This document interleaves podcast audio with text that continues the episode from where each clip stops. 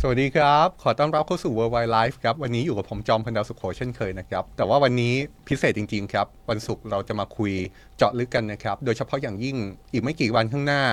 ทุกอย่างกำลังมองหน้าไปที่การเลือกตั้งครับ แล้ว Worldwide Life เป็นรายการที่แม้ว่าจะเกาะติดสถานการณ์ในต่างประเทศก็จริง แต่ผมคิดว่าสิ่งที่สำคัญก็คือ เรื่องที่เกิดขึ้นในทุกมุมโลกเนี่ยมันส่งผลกระทบต่อประเทศไทยนั่นแหละครับคำถามก็คือว่า ประเทศไทยจะอยู่ตรงไหนในเวทีโลก โดยเฉพาะอย่างยิ่งเรื่องปากท้อง เรื่องเงินที่จะเข้าสู่ประเทศไทย วันนี้ก็เลยเชิญผู้เชี่ยวชาญครับ ผู้เชี่ยวชาญเชี่ยวชาญจริง ๆ แล้วก็อาจารย์มีข้อมูล เก็บรวบรวมในหลากหลายรูปแบบ ตั้งแต่ข้อมูลมหาภาค เป็นเศรษฐกิจภาพใหญ่ ลงลึกลงไปถึงเศรษฐกิจรากหญ้าแถมเลือกตั้งเนี่ยอาจารย์ยังเก็บข้อมูลในเชิงนโยบายของแต่ละพรรคการเมืองด้วยนะครับ เดี๋ยวมาว่ากันว่าอาจารย์จะมองเศรษฐกิจไทยในรัฐบาลชุดใหม่ว่าอย่างไร เราอยู่กับรองศาสตราจารย์ดรอาจพิสารวานิชกับผู้อำนวยการศูนย์ศึกษาการค้าระหว่างประเทศ มหาวิทยาลัยหอการค้าไทย อาจารย์สวัสดีครับ สวัสดีครับคุณจอมพลครับ ครับเป็นเกียรติมากเลยนะครับ ที่ได้เจอตัวกันสักที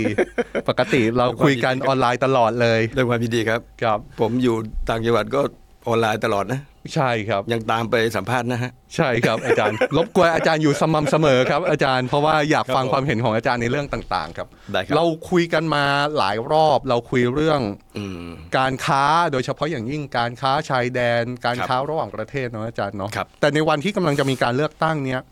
ถ้าเรามองดูสถานการณ์ ตั้งแต่ช่วงก่อนหน้านี้ที่เราเคยคุยกันจะดีจะแย่อะไรไม่รู้ ครับ แต่ถ้ามองภาพไปข้างหน้าเนี่ย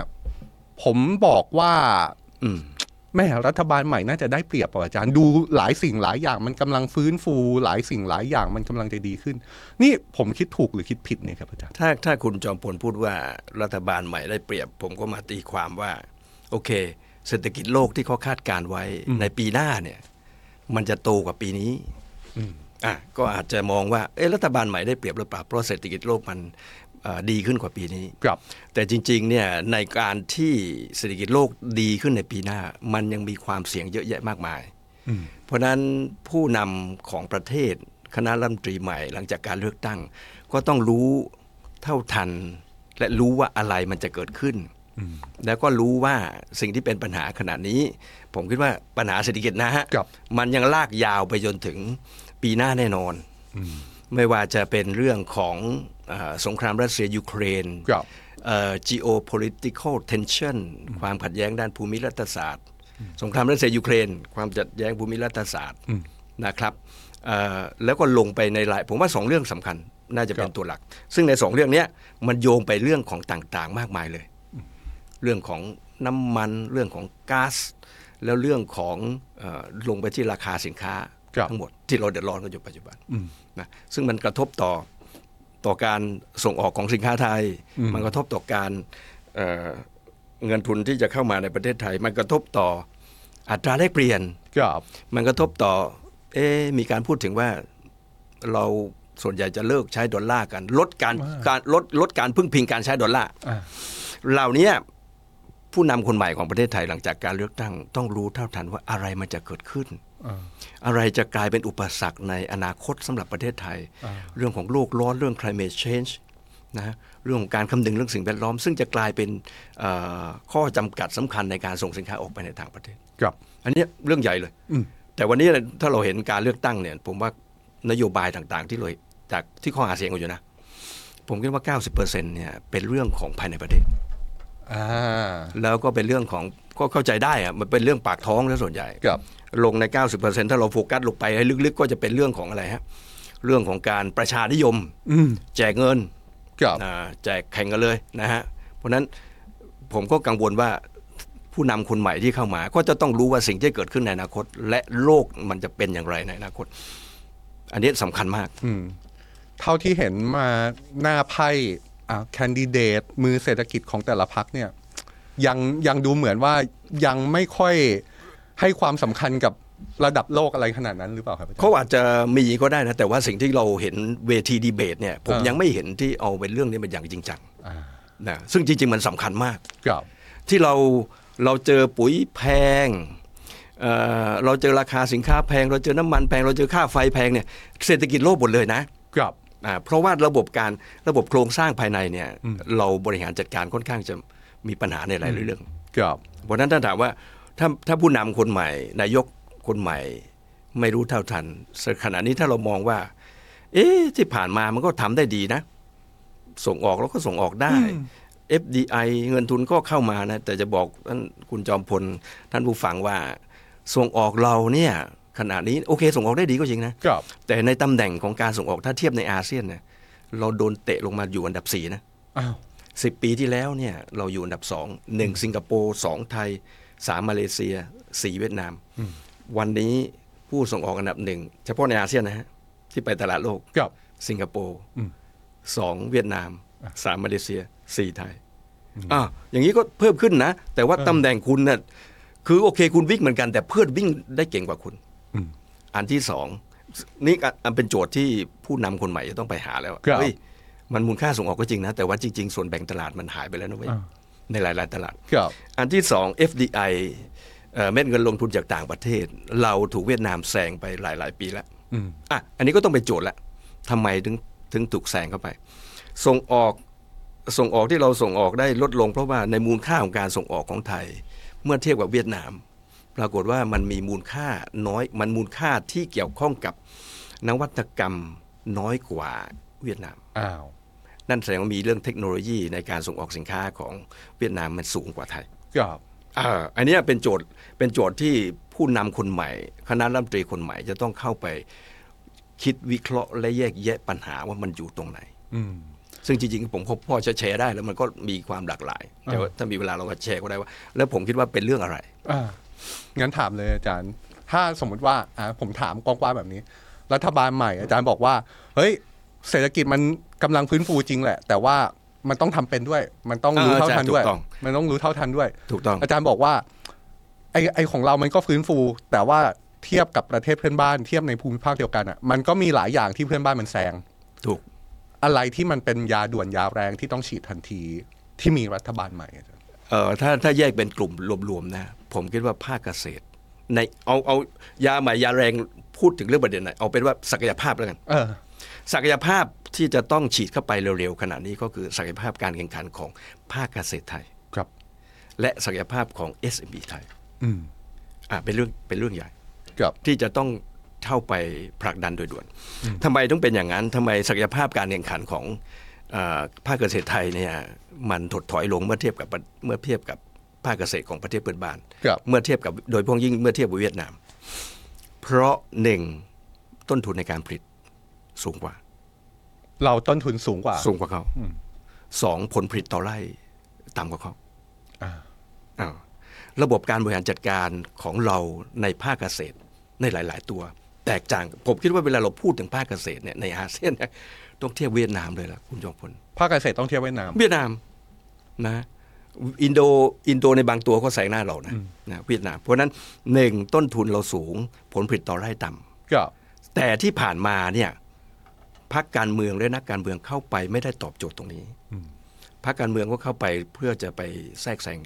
ตลาดแทรกแซงราคา ซึ่งมันถูกละเลยประเด็นเรื่องพวกเนี้ยเพราะฉะนั้นประเด็นพวกนี้มันเลยไม่ได้รับการแก้ไข อืม ทำให้ศักยภาพของเราเมื่อเทียบไปส่งในตลาดโลก เราส่งออกได้จริงก็กลับไปสู่ประเด็นแรกที่ผมพูดถึงไง ก็ เราส่งออกได้จริง แต่ว่าเพื่อนส่งออกได้มากกว่า เราก็วิ่งเร็วนะ แต่เพื่อนวิ่งเร็วกว่า อืม อืม อ่าเพราะฉะนั้นภาคเกษตรผมว่าสำคัญ อ่ะ อันดับแรก อ่ะก่อนไปเอสมีอาจารย์ผมขอเอาเกษตรให้จบเลย อืม อาจารย์พูดถึงนโยบายของรัฐบาลพรรคการเมืองต่างๆในเอาจริงๆ ในช่วงที่ผ่านมาแล้วเผลอๆก็เป็นนโยบายในตอนเนี้ย ครับ ที่เป็นนโยบายที่เข้าไปอุดหนุนน่ะ อ่ะ อุดหนุนเอ่อจำนำข้าวประกันรายได้เกษตรกร เออใช่ น่ะ ใช่ใช่ มันควรจบสักทีหรือยังอาจารย์ แล้วนโยบายพวกเนี้ยเพราะว่าในในมุมของต่างประเทศเขาก็ดูหมิ่นหมิ่นเราเหมือนกันนะว่าเฮ้ยคุณทำนโยบายอย่างเงี้ย คุณไปแทรกแซงตลาดนะ มันผิดกฎหมายระหว่างประเทศได้นะ มันควรจบนโยบายแบบนี้ได้หรือยังครับ พวกนโยบายอุดหนุนการเกษตรแบบเต็มสูบแบบเนี้ยครับ ผมคิดว่าถ้าถ้าถามว่าจบไหมควรจะจบเลย แต่ว่าหักดิบทันทีไม่ได้ อืม เพราะว่า 10 ปีที่ผ่านมาเนี่ยเราทำระบบแบบนี้ ครับ จนทำให้เกษตรกรนี่ติด แต่อ๋อถ้าปล่อยแบบนี้ก็แสดงว่าต้องเดินต่อไม่ใช่ ค่อยๆ ลดเรื่องของการแทรกแซงตลาดลงไปอย่างรวดเร็ว ครับ เพราะฉะนั้นหมายความว่าคือลดจำนวนเงินที่เข้าไปแทรกแซงตลาด แต่เอาจำนวนเงินที่ลดลงมาเนี่ยส่วนที่เพิ่มมานี่นะ ไปเพิ่มศักยภาพการแข่งขัน ในเรื่องของต้นทุน เรื่องของลดต้นทุน ครับ เพิ่มศักยภาพการแข่งขัน หมายความว่าไง หมายความว่าถ้าคุณสามารถบริหารจัดการ คือให้ตัวเขาเองเนี่ยรู้เรื่องการบริหารจัดการต้นทุนด้วย ครับ ถ้าคุณสามารถคุณคือเกษตรกร ถ้าคุณสามารถเพิ่มผลผลิตต่อไร่ อืม คุณเอารีวอร์ดไป ครับ ด้วยรูปแบบใดรูปแบบหนึ่ง คุณเอารีวอร์ดไปนะเพราะฉะนั้นเราก็จะเห็นว่าเงินการแทรกแซงก็จะลดลง อืม ศักยภาพการแข่งขันมันก็จะแข็งแข็งแกร่งขึ้น ครับ ขณะเดียวกันเอาภาพจริง ๆของการแข่งขันของคู่แข่งเนี่ยต้องมาค่อยๆ บอกเกษตรกร ว่าคุณต้องปรับตัวยังไง อืม แล้วเทรนด์ของการปรับตัวในอนาคตของภาคเกษตรก็คือเป็นเทรนด์ของรักโลก รักสิ่งแวดล้อม ครับ การบริหารจัดการต้นทุนเนี่ยลดได้ อืม แต่ว่าเราไม่มีการพูดถึง เราไม่มีโมเดลให้เกษตรกรทำให้เห็น ไม่มีต้นแบบทำให้เห็น ซึ่งมันลดได้ อืม คุณจอมพลรู้หรือไม่ว่า ถ้าเมื่อไหร่เราให้ต้นทุนภาคเกษตรเราเนี่ยสูง อืม แน่นอนในการส่งออกก็คือการขายในต่างประเทศเนี่ยแพงกว่าเพื่อนแน่ ใช่ครับ ๆนี่มันทำนี่นี่คงเป็นอีกหนึ่งเหตุผลว่าทำไม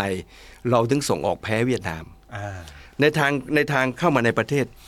เราก็จะเห็นว่าผู้ลงทุนภายในประเทศ ผู้ประกอบการลงทุนภายในประเทศ อยากจะใช้ผลผลิตทางการเกษตรของเรา มาแปรรูปนะ ครับ หรือต่างชาติที่เข้ามา FDI อยากจะใช้สินค้าเกษตรเรามาแปรรูปเหมือนกัน แต่มันติดเรื่องของต้นทุนไง อืม ถ้ามันต้นทุนคุณแพงเนี่ย คุณผมซื้อมาแพง ผมไปแปรรูป ผมก็ต้องไปขายแพง ผมก็สู้เขาไม่ได้ ครับ เพราะฉะนั้นถ้าเราบริหารจัดการต้นทุนทั้งตัวเกษตรกรและหน่วยงานที่เกี่ยวข้องเข้าไปลดให้ได้ อืม คุณเอ่อไม่ให้เกินเท่าไหร่ อืม ก็ว่ากันไปคในรับ แต่ละสินค้า ผมว่านี่จะเป็นตัวหนึ่งที่จะทำให้เราเกิดการแปรรูปสินค้าเกษตรมากขึ้น อืม ผมยกตัวอย่างว่า เราพูดถึง BCG ภาวะโลกร้อนเนี่ย ครับ เราต้องการลดการใช้น้ำมันฟอสซิลถูกไหมฮะ ครับ เออลงใจต้องการลดการใช้น้ำมันต้องการลดใช้ก๊าซเราก็เอาน้ำมันปาล์มนี่แหละ ไปแปรรูปเพื่อจะเป็นน้ำมันเครื่อง อืม แต่ปาล์มไทยมันสามบาทต่อกิโลอ่ะ อ่า ผู้ประกอบการบอกผมว่าซื้อ 3 บาทต่อกิโลมาเนี่ยไม่ได้ อ่า มันต้องอย่างน้อยบาท โอ้โห 50 หรือต่ำกว่า ครึ่งๆเลย 2 บาท ครับ เขาจึงจะไปแปรรูปเป็นน้ำมัน หล่อเลื่อนชีวภาพเพื่อจะขายต่อในต่างประเทศได้ อืม ไม่อย่างนั้นมันสู้น้ำมันจากจากปิโตรเลียมไม่ได้อะ ครับ มันเครื่องจากปิโตรเลียมเห็นไหมเพราะฉะนั้นต้นทุนเลยสำคัญ อืม เพราะต้นทุนสำคัญปรากฏว่า นักการเมืองและพรรคการเมืองที่เข้าไปบริหารประเทศ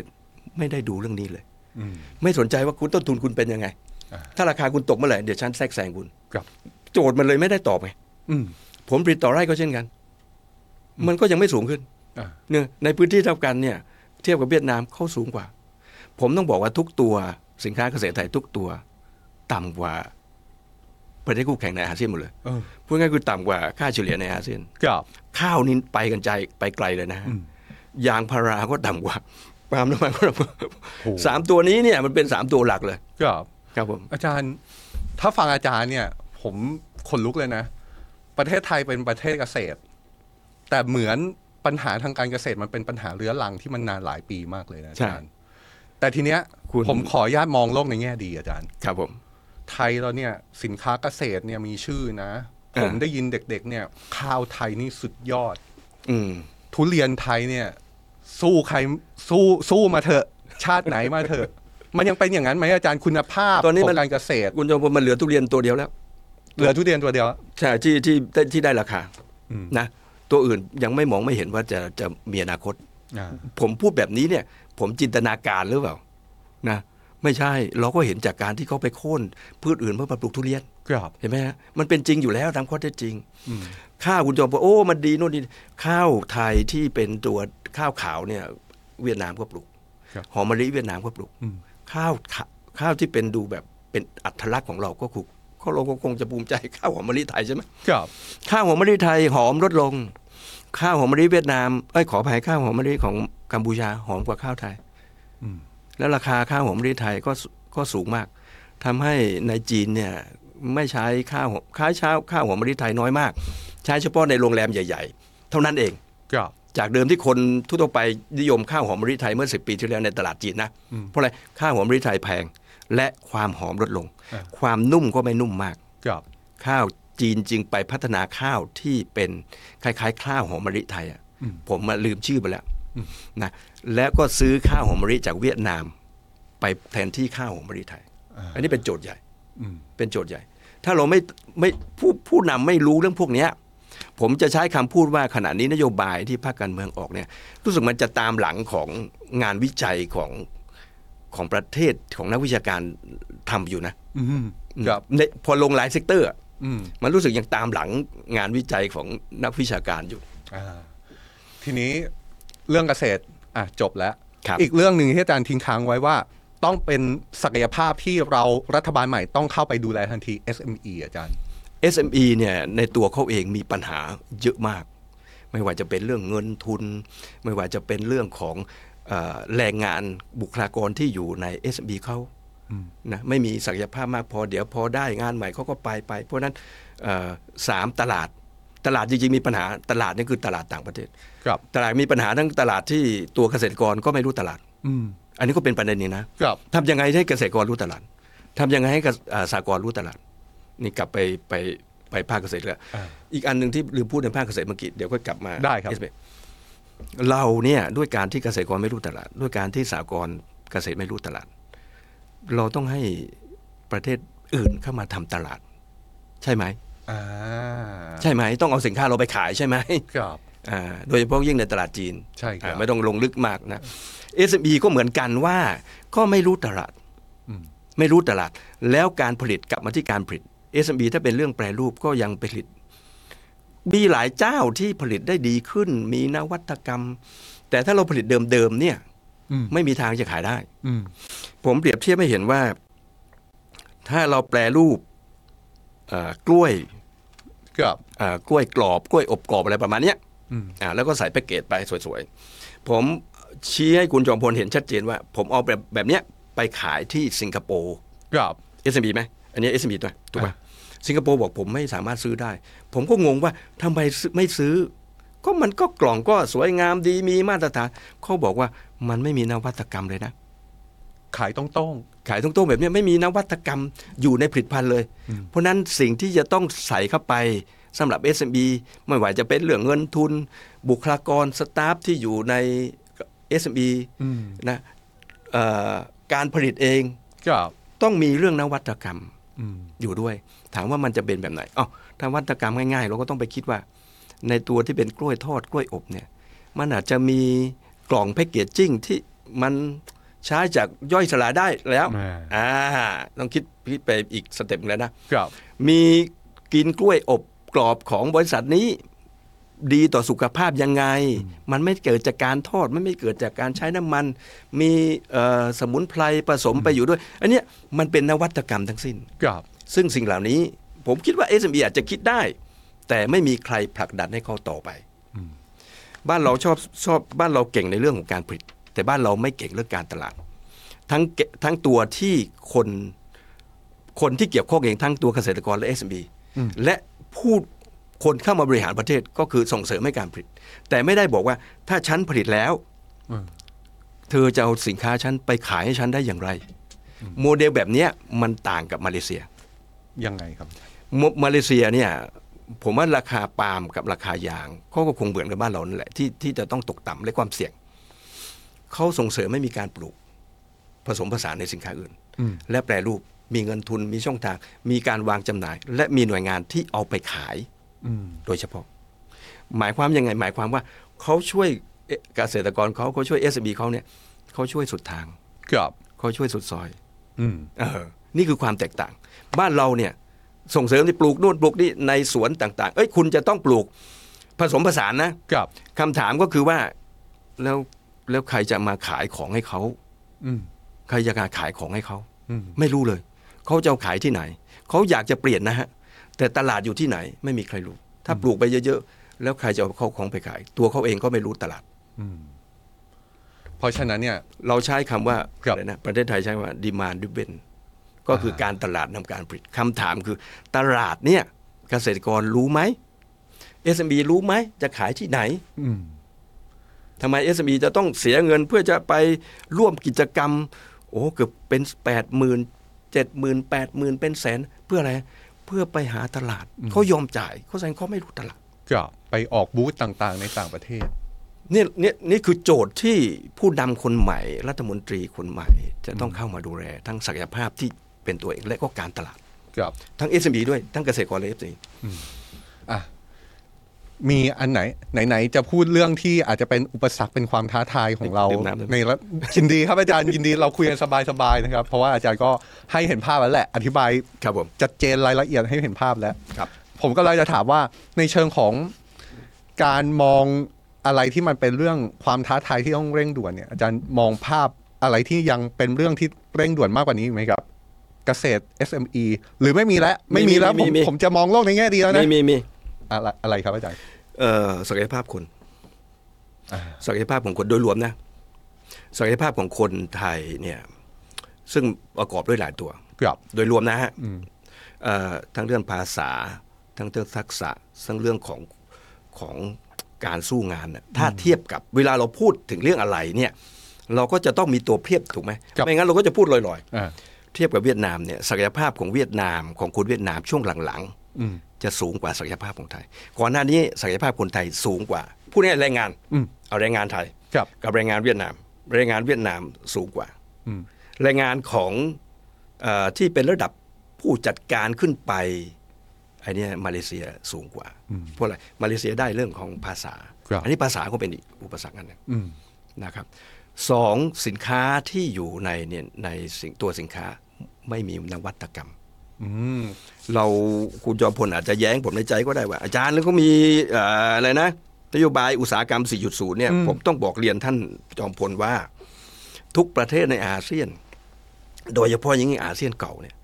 อุตสาหกรรม 4.0 หมดแล้วครับ อ่า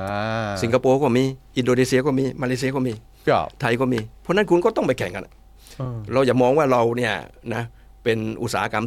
4.0 คนเดียวในอาเซียนไม่ใช่นะ ครับ มาเลเวียดนามก็มีนโยบายอุตสาหกรรม 4.0 เพราะฉะนั้นมันมันเลยมีความแตกต่างกัน เรื่องของตัวสำคัญก็คือตัวชิป ชิปก็คือตัวเซมิคอนดักเตอร์ ครับ ไอเนี้ยมันสำคัญมาก มันไปอยู่ที่ไหนขนาดนี้ มันไปอยู่ที่สิงคโปร์ มันคือหมายถึงว่าบริษัทยักษ์ใหญ่จากเอ่อมีมีเจ้าใหญ่ ๆ ก็จะมีหลายเจ้ามีของอเมริกาของเอ่อไต้หวัน ครับ นะฮะของเกาหลี อืม เอ่อของญี่ปุ่น อืม นะมาเลเอ่อสหรัฐเนี่ยไปลงที่ที่สิงคโปร์ ครับ ผมคิดว่ามาเลเซียก็น่าจะมีสักสองสาม อืม บริษัท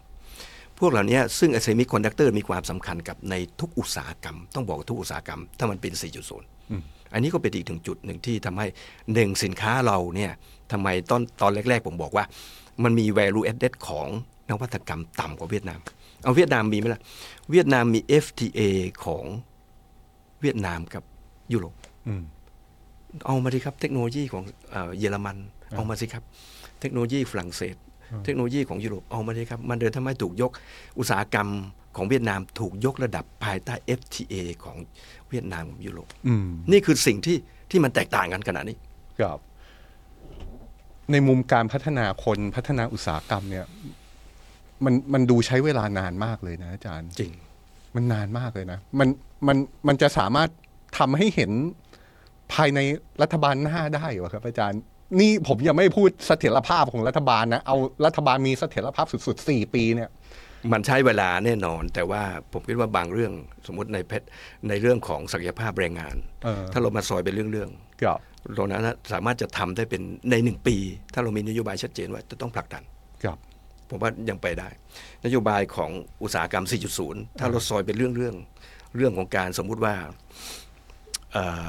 ดีไซน์ของแพคเกจจิ้ง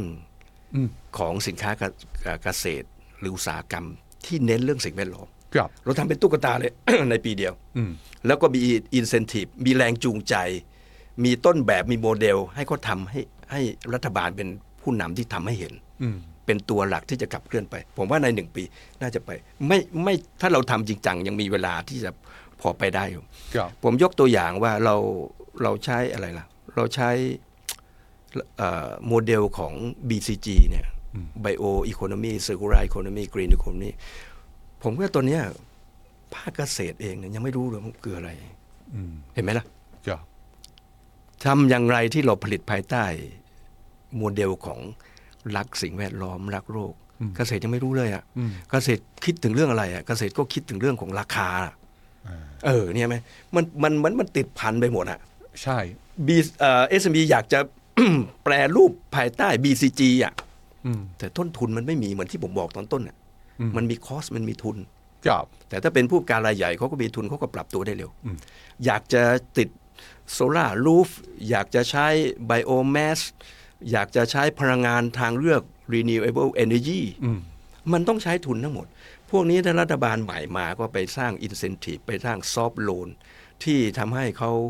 เอ่อมีเงิน อืม ด้วยดอกเบี้ยต่ำๆเพื่อไปปรับโครงสร้างของการผลิตไปสู่เทรนด์ของโลกที่เป็น BCG ครับ ผมคิดว่าปรับไปได้นะ อืม เออ มันเป็น มันเป็น fast track ที่จะเข้าไปสู่เทรนด์ของสิ่งแวดล้อม อืม สำหรับ s อ b ประเด็นอย่างเนี้ยผมว่ายังไม่มีใครพูดถึงนะ คุณจอมพลสมมติญี่ปุ่นจีนจะเข้ามาในเมืองไทย แต่ว่าโครงสร้างของอุตสาหกรรมไทยห่วงโซ่การผลิตของอุตสาหกรรมไทย ยังไม่เปลี่ยนเป็น BCG ซึ่งต่อไปยุโรปอเมริกามันตั้งเป็นภาษีหมดเลย อ่า คุณปล่อยก๊าซคาร์บอนไดออกไซด์ออกมา ฉันไม่ซื้อสินค้าคุณ ฉันซื้อก็ได้ แต่ว่าคุณฉันตั้งกำแพงภาษีสูงๆไว้ที่คุณนะที่คุณนะเราแข่งลำบาก ครับ เม็ดเงินก็ไม่เข้ามาไม่เข้ามาเพราะว่าอ้าวฉันมาลงทุนบ้านคุณ แต่ว่าคุณก็ไม่ได้คำนึงสิ่งแวดล้อม ฉันมาตั้งลงทุนแต่คุณก็ส่งสินค้าออกไปขายไม่ได้ อืม เห็นไหม อาจารย์ทีนี้เรามองในมุมกลับบ้างครับ มองจากความพยายามของรัฐบาลใหม่ชุดหน้าของไทยที่เรามองไปข้างหน้าไม่รู้ใครเนี่ย ครับ มองมองในการเตรียมบ้านเราให้ดีเนี่ย ครับ มองมองมุมกลับกลับไป อ่ะ รัฐบาลเราจะต้องทำยังไงให้ดึง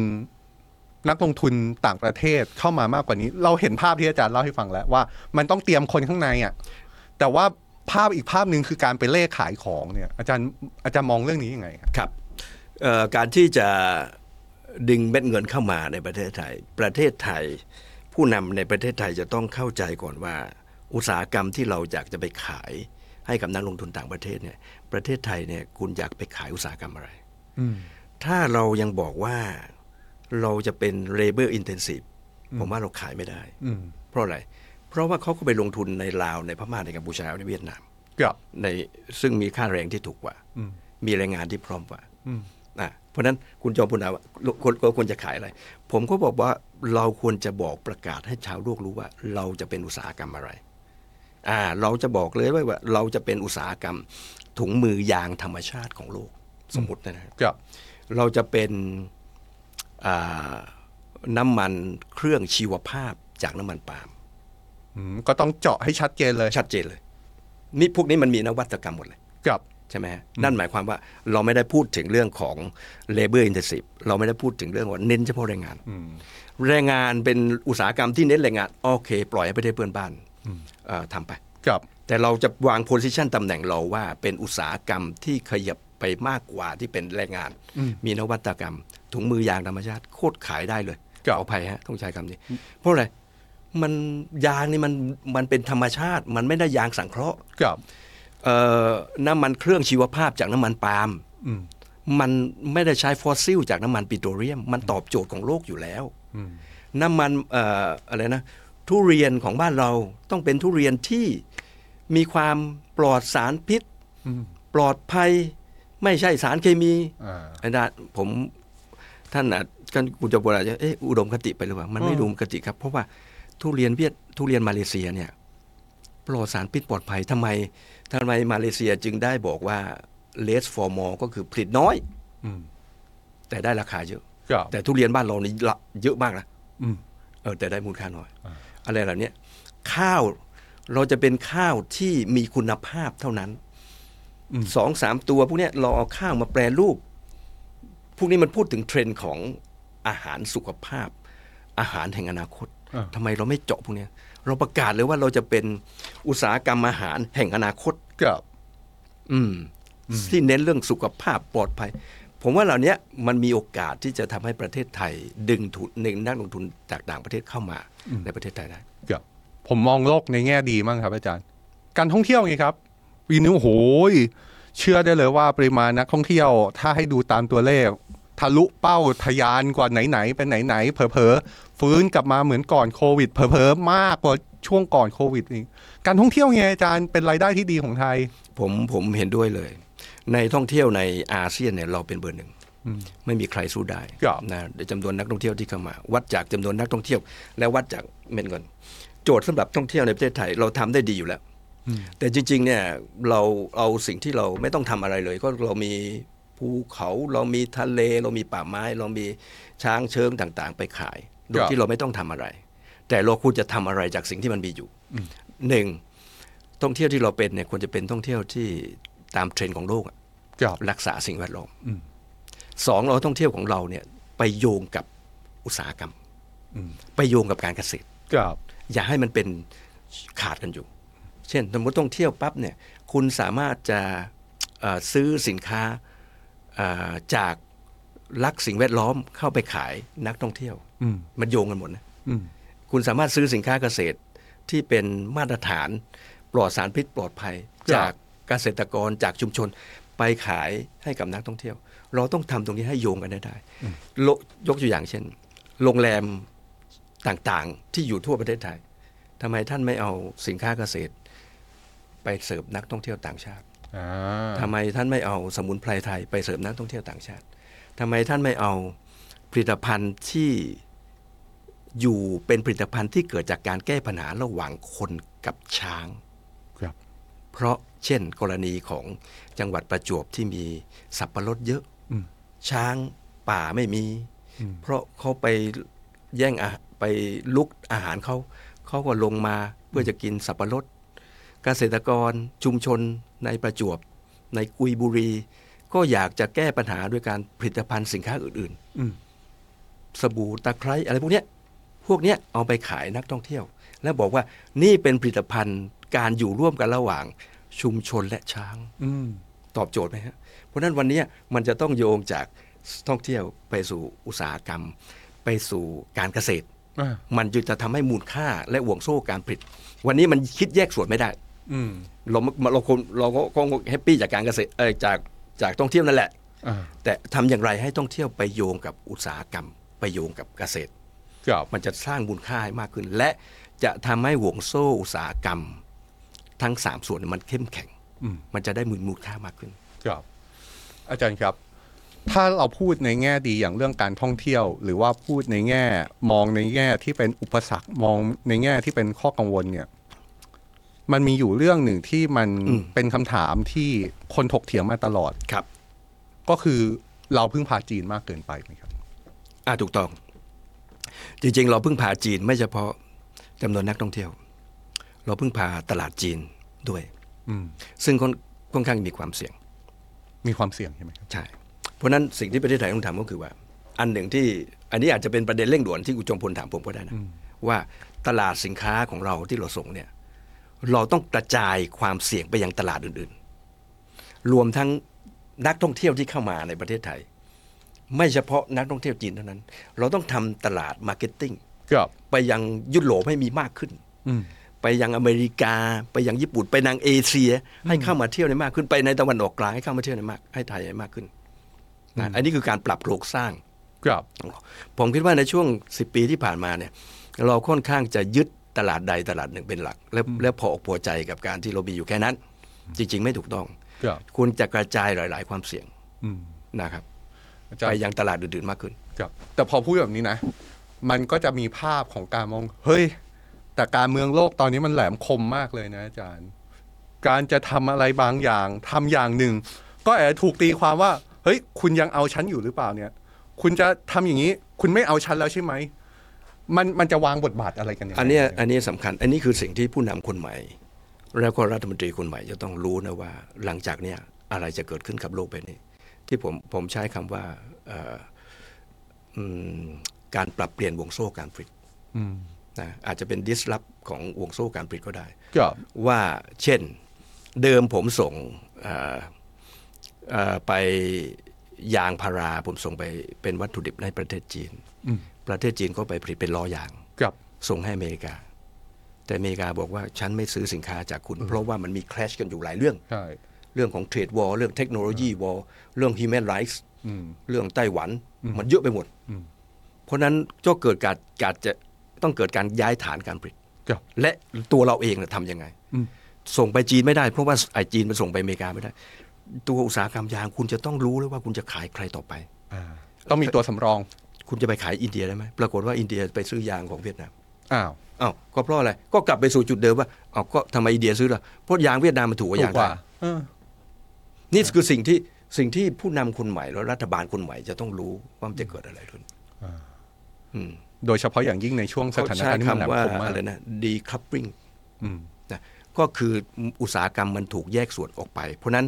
ผู้นำคนใหม่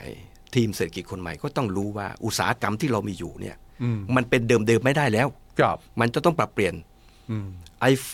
แอปเปิลทำไมต้องย้ายฐานไปอยู่ที่ประเทศอินเดีย อืม มันมีหลายประเด็นมาก ครั ไม่ บ ว่าจะเป็นเรื่องค่าจ้าง ไม่ว่าจะเป็นเรื่องแคสระหว่างเอ่ออเมริกา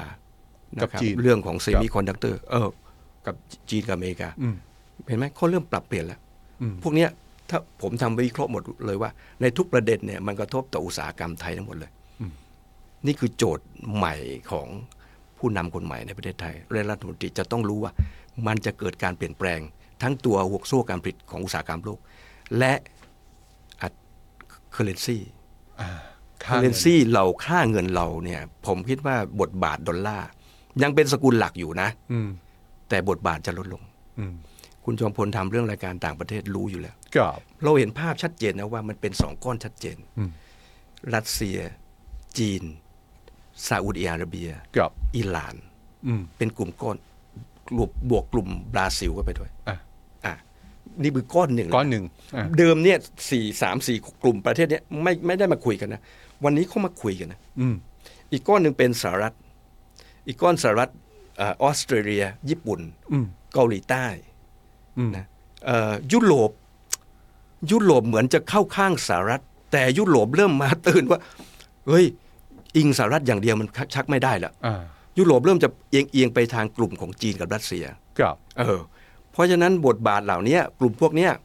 อันหนึ่งที่เป็นสำคัญที่เขาคุยกันอยู่คือว่าเขาไม่อยากจะไปพึ่งดอลลาร์มากเกินไป อืม เขาอยากจะมีสกุลเงินที่เป็นของโลกจริง ๆ ที่เป็นตัวแทนของโลกทำไมกลุ่มเด็กจึงบอกว่าอยากจะคิดเอ่อสกุลเงินที่เรียกว่าเซอร์ก็คือสกุลเงินที่เป็นตะวันเอ่ออเมริกาใต้ขึ้นมา ครับ จีนอยากจะใช้หยวน อืม รัสเซียก็อยากจะใช้ระบบการเงินของเขา จีนก็อยากจะใช้การระบบการเงินของเขา ที่จะมาแทนระบบการเงินของสวิฟที่ใช้อัตราแลกเปลี่ยนของดอลลาร์ที่ใช้ดอลลาร์เป็นตัวหลักในการเอ่อซื้อขายกัน พวกเนี้ยมันจะเกิดขึ้นในสองสามปีข้างหน้านี่แหละ เนี่ยแหละครับ ก็หมายความว่า ผู้นำไทยเนี่ยจะเป็นผู้นำแบบเดิมๆไม่ได้นะครับ ไม่ได้ ต้องเห็นภาพความเปลี่ยนแปลงของโลก มองภาพใหญ่ของโลกเป็น ใช่ แล้วก็จับทางถูกอะว่ามันจะต้องไปทางไหน อย่างน้อยที่สุดก็เห็นก่อนนะว่ามันจะมีช่องทางไหนบ้าง ส่วนจะเลือกยังไงเนี่ยต้องว่ากันอีกที ผมเสริมคุณจอมพลนิดนึงคือว่า เราจะเห็นว่าช่วงหลังๆเนี่ยในอาเซียนนะ เออ เมื่อก่อนเนี่ยพี่ไทยนะเป็นเบอร์หนึ่งในอาเซียน ครับ ตอนเนี้ยบทบาทของผู้นำในอาเซียนเนี่ยคุณจอมพลคิดว่าเป็นประเทศไหน อินโดนีเซีย ใช่ไหมฮะ นะฮะเอ่อเสน่ห์แบบนี้บทบาทแบบนี้ที่เขาสนเสนอกับสากลเนี่ยมันส่งผลทำให้เม็ดเงินเข้ามา การค้าการขายเขาเก่งมากขึ้น อืม นะเขาไปเยือนยูเครนเขาไปเรื่องของเออประเด็นของโลกแล้วขนาดเนี้ยเออ ใช่ เอ่อบทบาทเราเนี่ยมันถูกหายไปจากเดิมเนี่ยประเทศไทยเนี่ยมีบทบาทเด่นมากในอาเซียน อันนี้ก็เป็นอีกจุดหนึ่งที่จะต้อง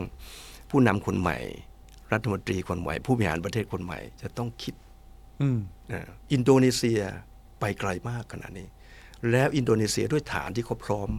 ผมว่าก็ติดแล้วเรื่องเดียวอะเรื่องสิ่งแวดล้อมนะเรื่องการเผาป่าเรื่องการบุกรุกป่า ครับ พวกเนี้ยอย่างอื่นนี่เขาพร้อมหมดเลยนะแรงงานเขาพร้อม ทรัพยากรเขาทรัพยากรเขาพร้อมนะฮะสินค้าเกษตรบางสินค้าเกษตรเขามีหลายตัวมากนะฮะเพียงแต่ว่าเขาทำตลาดยังไม่เต็มที่เท่านั้นเอง ทุเรียนก็เป็นตัวหนึ่งที่เขาเขาเก่งมาก อ่าร ถยนต์ไฟฟ้าเขาก็รถยนต์ไฟฟ้าก็จะเป็นฮับนะ เพียงแต่ก็ติดเรื่องของ ESG เอ่อ Environmental Social Governance เท่านั้นเอง ครับ โอ้ ฟังจนถึงตอนนี้ อาจารย์ขมวดปมให้ทีครับ เท่าที่เห็นในการรณรงค์หาเสียง การเลือกตั้งพรรคการเมืองต่างๆ ที่พยายามวาดภาพนโยบายที่ตัวเองอยากจะทำถ้าเข้าเป็นรัฐบาล ครับ อาจารย์เห็นภาพที่เหมาะพอเป็นความหวังหรือยังครับ เห็นภาพของคนที่จะเข้ามาอาสาบริหารประเทศ ที่มองภาพการเมืองโลกเป็นถ้ามองที่มองภาพเศรษฐกิจโลกเป็น มองภาพไปข้างหน้าเป็นว่าต่อไปเนี้ยประเทศไทยมันจะต้องมีการปรับตรงนี้ เพื่อให้สู้กับ อย่างน้อยสู้กับประเทศเพื่อนบ้านของเราให้ได้ อาจารย์เห็นภาพคนที่มีความสามารถแบบนั้นมากน้อย เห็น แค่ไหน เห็นขึ้นอยู่กับว่าประชาชนไทยเห็นหรือเปล่า มีใช่ไหมครับ มี มีความหวัง มีความหวัง แต่ประชาชนก็ต้องคิดเอาเองว่า ท่านเห็นอย่างที่ผมเห็นหรือเปล่าอ่าอันนี้ก็ขึ้นอยู่กับประชาชนไทยวอเตอร์ละ อืม ว่าท่านเห็นหรือเปล่าว่า ใครที่จะมาเป็นนำเรา และรู้เท่าทันในสิ่งที่เกิดขึ้นในในโลกนี้ อืม เราไม่ได้พูดถึงเรื่องของการการเข้าไปแทรกแซงตลาด ผมคิดว่าไม่ใช่ทางออก อืม การที่ไปให้เงิน ซึ่งให้เงินเนี่ยก็ทุกพักนะผมว่านะครับ ส่วนใหญ่ด้วยบางพักเดี๋ยวบางพักก็บอกเขาไม่ได้ให้เงินนะ อืม แต่ก็ส่วนใหญ่ก็จะแบบไปแบบเนี้ยแต่ว่าส่วนที่เป็นมองเรื่องต่างประเทศแล้วก็ที่ผูกโยงเข้ามาในเศรษฐกิจประเทศไทย ผมเห็นว่ามี อืม ก็ยังมีความหวัง ก็ถือว่ายังมีความหวังอยู่ ใช่ นะครับสุดท้ายครับอาจารย์ อาจารย์มองว่าสิ่งที่มันจะเป็นภาพของการเมืองไทยต่อจากเนี้ย ในมุมของนโยบายเศรษฐกิจมันจะเปลี่ยนไปแค่ไหน คนบอกว่าการเลือกตั้งครั้งนี้นะในเชิงการเมืองนะครับ มันชี้เป็นชี้ตายนะ มันคือการสู้สุดแรง เพราะว่าถ้าถ้าแพ้คือจบในทางการเมือง ในทางเศรษฐกิจล่ะครับ อาจารย์ ในทางเศรษฐกิจ การเลือกตั้งครั้งนี้ นโยบายเศรษฐกิจ พรรคการเมืองรัฐบาลใหม่ต่างๆเนี่ยมันจะเป็นจุดเปลี่ยนทางเศรษฐกิจของไทย ภาพที่อาจารย์ให้มาตั้งแต่ต้นรายการเนี่ยมันจะเกิดขึ้นในรัฐบาลหน้าไหมครับ มันเป็นจุดเปลี่ยนเหมือนกัน เป็น จุดเปลี่ยนคุณจะพลให้โจทย์เป็นสองเรื่องคือว่าการเลือกตั้งครั้งเนี้ยการเมืองเนี่ยวันเนี้ยมันมันมันแบ่งอยู่แล้วล่ะ อืม ตอนนี้มันไปโยงกับเศรษฐกิจไหมเราปฏิเสธไม่ได้หรอกมันไปโยงกับเศรษฐกิจร้อยเปอร์เซ็นต์ ครับ เพราะฉะนั้นเอ่อถ้าเราเลือกดี เราเห็นอนาคตเรามีโอกาส ถ้าเราเลือกไม่ดี อืม เราพิจารณาไม่รอบคอบ เราก็ไปเรื่อยๆของเราอะ อืม การไปเรื่อยๆของเราก็ประเทศก็พัฒนานะฮะแต่มันพัฒนากว่าประเทศเพื่อนบ้านมาเลเซียเมื่อกี้ถ้าเราดูตัวเลขของส่งออกมาเลเซีย มาเลเซียเนี่ยขึ้นไปประเทศที่มีรายได้สูงแล้วนะครับ ตำแหน่งของเขาก็ไม่ได้ลดลงนะ ถ้าเราไม่ได้ถูกลดบทบาทลงไปในแง่ของตลาดส่งออก แต่ก็รักษาตำแหน่งก็ถือว่าแชมป์ก็ถือว่าโอเคแล้วนะ แต่ที่ผ่านมาเนี่ยเพอร์ฟอร์แมนซ์ก็คือศักยภาพของเรา มันถูกลดลงมาจากอันดับสองลงเป็นอันดับสี่เราเพิ่มสูงไหม สูงทุกปี สูงสูงสูงนะเพราะฉะนั้นแต่ว่าพวกเนี้ยมันมีไส้ในอยู่ไง อืม อันนี้ต้องกลับไปคิดแล้ว เออ เพราะฉะนั้นการเมืองที่เกิดขึ้นเลือกตั้งครั้งนี้จะมีผลต่อการพัฒนาเศรษฐกิจของประเทศการก้าวของประเทศไปในอนาคตชัดเจนเลย ขึ้นอยู่กับวอเตอร์แล้วล่ะนะว่าจะเลือกแบบไหนแล้วเห็นสแกนได้ชัดไหมว่าทิศทางประเทศมันเป็นอย่างไร อันนี้ก็ตึงขึ้นอยู่กับการตัดสินใจของประชาชนไทย ครับเอาละครับ วันนี้เราคุยค่อนข้างสนุกเข้มข้นนะครับ มองให้เห็นภาพข้อมูลรายละเอียดนะครับ อาจารย์อัดก็ชัดเจนเหมือนทุกครั้งที่ผ่านมา ครับ ที่ชวนอาจารย์อัดคุยกัน ก็จะเห็นภาพเลยครับว่า การเลือกตั้งครั้งเนี้ย มันคือความเปลี่ยนแปลงที่คุณเลือกเอง ไม่รูปแบบใดรูปแบบหนึ่ง ไม่ใช่คุณอย่างเดียวครับ ก็พวกเราด้วยแหละครับ ที่มีสิทธิ์เลือกตั้งก็ไปเลือกกัน ทีเนี้ย ครับ ทุกคนก็เคารพกันอยู่แล้ว ว่าทุกคนคิดว่าอย่างนี้ดี ทุกคนคิดว่าอย่างนี้ไม่เอา ก็ว่ากันไปในการเลือกตั้ง แต่ว่าอย่างน้อยที่สุดเนี่ย ภาพของการเปลี่ยนแปลงมันมีโอกาสเกิดขึ้นได้ ขึ้นอยู่กับว่ามันอยู่ที่มุมไหน ผมคิดว่าถ้าเราเสริมนิดหนึ่งผมไม่ได้มีเวลาเพราะนิดเดียว ได้เลยครับอา ผ จาร ม ย์ คิดว่าผมคิดว่าการเมืองเนี่ยประชาชนรู้อยู่แล้วว่าขณะนี้มันเป็นแบ่งกันยังไงแล้วก็ผมคิดว่ามันไปโยงกับเศรษฐกิจด้วยนะ อืม เราจะมันมีแบ่งกันเหมือนกันว่า ไปต่อกับไปต่อแบบเดิม อืม ๆกับไปอีกแบบหนึ่งอะ อืม ผมเห็นชัดเจนเหมือนกันนะว่าว่าแล้วแต่การเลือกเลยล่ะ อืมในมุมของเศรษฐ คือ กิ คื จ อ ด้วย ผมพยายามพูดให้มันชัดอะแต่ว่าด้วยการที่เป็นออนไลน์มันพูดชัดมากไม่ได้ น่าจะเจ็บมาเยอะ เอาละครับ ถ้าใครอยากให้อาจารย์อัดพูดเยอะกว่านี้นะครับ มั่นใจกว่านี้ ชัดเจนกว่านี้ คอมเมนต์เชียร์อาจารย์อัดมาเยอะๆนะครับ เพราะว่าอาจารย์อัดจะมาคุยกับเราอีกหลายต่อหลายครั้งเลย ครับ แล้วก็จะมาชวนคุยเรื่องเศรษฐกิจโดยเฉพาะอย่างยิ่ง เรายังมีเศรษฐกิจภูมิภาคอีกเยอะเลยที่ต้องขอความรู้จากอาจารย์อัด แต่เอาไว้เป็นครั้งหน้านะครับ ครั้งนี้ขอบคุณอาจารย์อัดมากนะครับ ขอบคุณครับ สวัสดีครับ สวัสดีครับ รองศาสตราจารย์ดรอัดพิสาวานิชครับผู้อำนวยการศูนย์ศึกษาการค้าระหว่างประเทศมหาวิทยาลัยหอการค้าไทยครับ แล้วก็อย่าลืมนะครับ Worldwide Life เราจะมาเจอกันจันทร์ถึงศุกร์ 16นาฬิกา30 นาทีทุกช่องทางของสำนักข่าว Today แล้วในช่วงโค้งสุดท้ายโค้งปลายๆ ของการเลือกตั้งเราทำแคมเปญร่วมกับแคมเปญโหวตประหลักของสำนักข่าว Today เอาแคนดิเดต เอามือเศรษฐกิจของพรรคการเมืองต่างๆ เอามาฟังวิสัยทัศน์ เน้นเลยนะครับ เน้นวิสัยทัศน์ อาจารย์อัดให้การบ้านบางส่วนแล้ว ผมเชื่อว่าหลายคนก็มีโจทย์หลายข้อคอมเมนต์กันมาบอกก็ได้นะครับว่า คนที่จะเป็นมือเศรษฐกิจ คนที่จะอาสามาเป็นรัฐมนตรี นายกรัฐมนตรีเนี่ย เขาต้องมีกลิ่นเรื่องอะไรบ้าง เดี๋ยวมาว่ากันนะครับ เจอกัน 16นาฬิกา30 นาที ทางทุกช่องทางสำนักข่าว Today แล้ววันนี้ผมกับอาจารย์อัดลาไปก่อนนะครับ อย่าลืมนะครับ ติดตามกันในทุกช่องทางของสำนักข่าว Today ครับ สวัสดีครับ